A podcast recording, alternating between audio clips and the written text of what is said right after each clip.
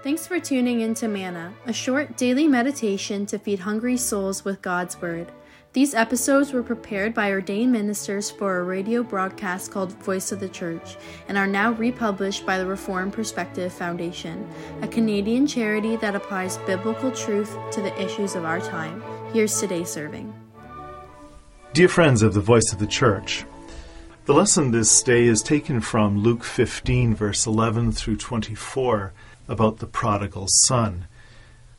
The message is called Come to Your Senses, and it focuses on verse 17, where we read, But when he came to his senses, or But when he came to himself. Dear friends of the Voice of the Church, the story of the young man being very brutish toward his parents, it is a story that resonates with us. We see in his behavior a brother or a sister, a relative or a friend. We know someone who has acted scandalously like that. It shocks us that a person can be so selfish, and we feel helpless and bewildered by their sick behavior. The path of self destruction is one which a young man or woman hurdles themselves down, even though it will destroy them. We see them go down that path, we warn them, we pray for them, we beg them not to go, but they go anyway. Jesus knows such behavior. He had seen it in people's lives around him. But he would not stand by and have us do these things to ourselves. He wants to give us hope. And so, this story of the gospel is a story of hope, as indeed the whole gospel is. Because that reckless young man who demanded his inheritance from his father, his recklessness reflects the recklessness of us all. Self destructive desires are powerful to the broken soul. And we all have an, an obsessive compulsive draw to destructive habits. I'm not talking about obsessive compulsive draws toward drugs and other addictive substances, although that's included. I'm talking about living a life of revolt against God. It's a life that can only end in our destruction. And Jesus would not stand by wringing his hands in helpless agony for us. That's what Jesus tells us in this story. So here is the story he tells the parable of the prodigal son. The story actually begins at the beginning of the chapter. There is the context, because in verse 1 and 2 of Luke 15 we read, Now the tax collectors and sinners were all drawing near to hear Jesus, and the Pharisees and scribes grumbled saying, This man receives sinners and eats with them.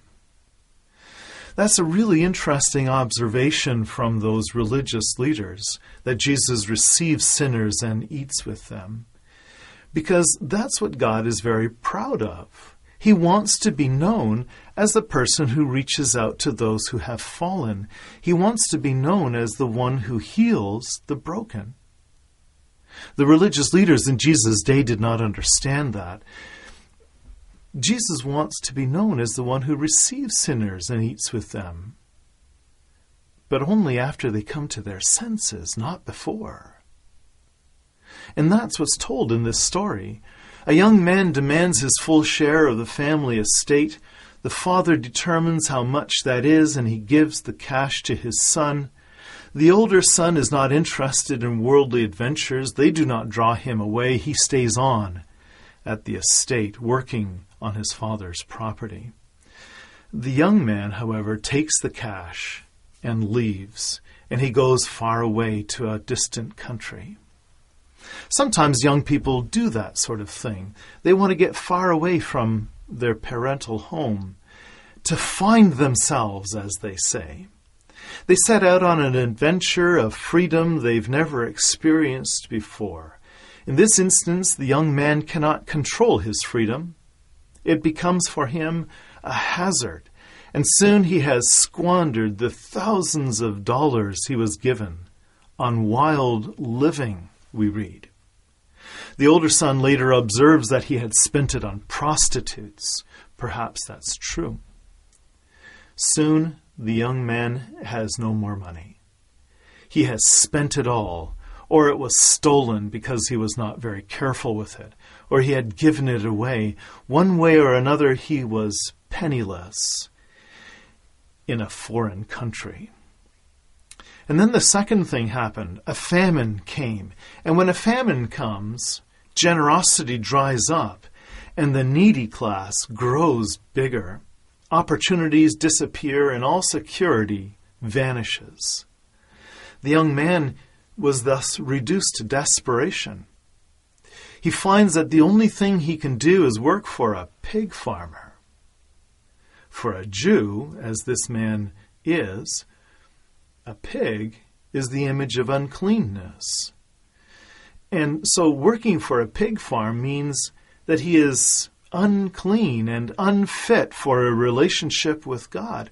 And so the story stresses how alone he is. He's far away from his home, and he's now far away from his God. He is as isolated as a man could be. And the pigs were better off than him. This is the condition of complete alienation and desperation that comes like first aid to his soul. This situation jump started his conscience to life again. The guilt that had been building up in his conscience suddenly flooded his heart and his mind. He had acted a fool. He had ignored everyone's shock and horror at what he wanted to do.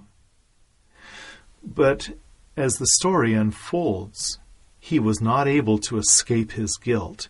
The guilt only came much later. The guilt fell upon him now. And when that guilt fell upon him for the evil things he had done to his father and the evil way that he had spent all that money, when that guilt fell upon him, he could hardly breathe we read that he came to himself, or as other translations have, he came to his senses. And that's what's very important.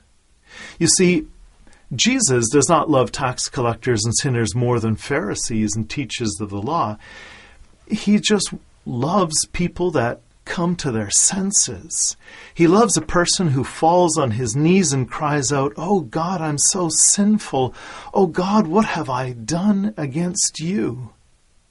Jesus loves the tax collectors and the sinners like the prodigal son only because they are the ones who have come to their senses. They admit their guilt, and they can hardly breathe because of shame for what they have done. God says, for instance, in the prophecy of Isaiah, I dwell in the high and holy place, but also with him who is of a contrite and lowly spirit, to revive the spirit of the lowly, and to revive the heart of the contrite. That's why Jesus welcomes the tax collectors and sinners. He welcomes them because he wants to revive their contrite and lowly spirits. This young man has come to his senses and he is contrite and lowly in spirit. The journey to healing begins here, in the realization that he is destroying himself. In the realization by which he says, I am helpless to stop my sin. I need someone to rescue me. Oh, help me, God. That's what it means when Jesus says that he came to himself or he came to his senses. You see, that's why Reformed churches say that the first step in Christianity is recognizing how sinful we are and feeling very miserable or sad about it. That is the person whom Jesus loved.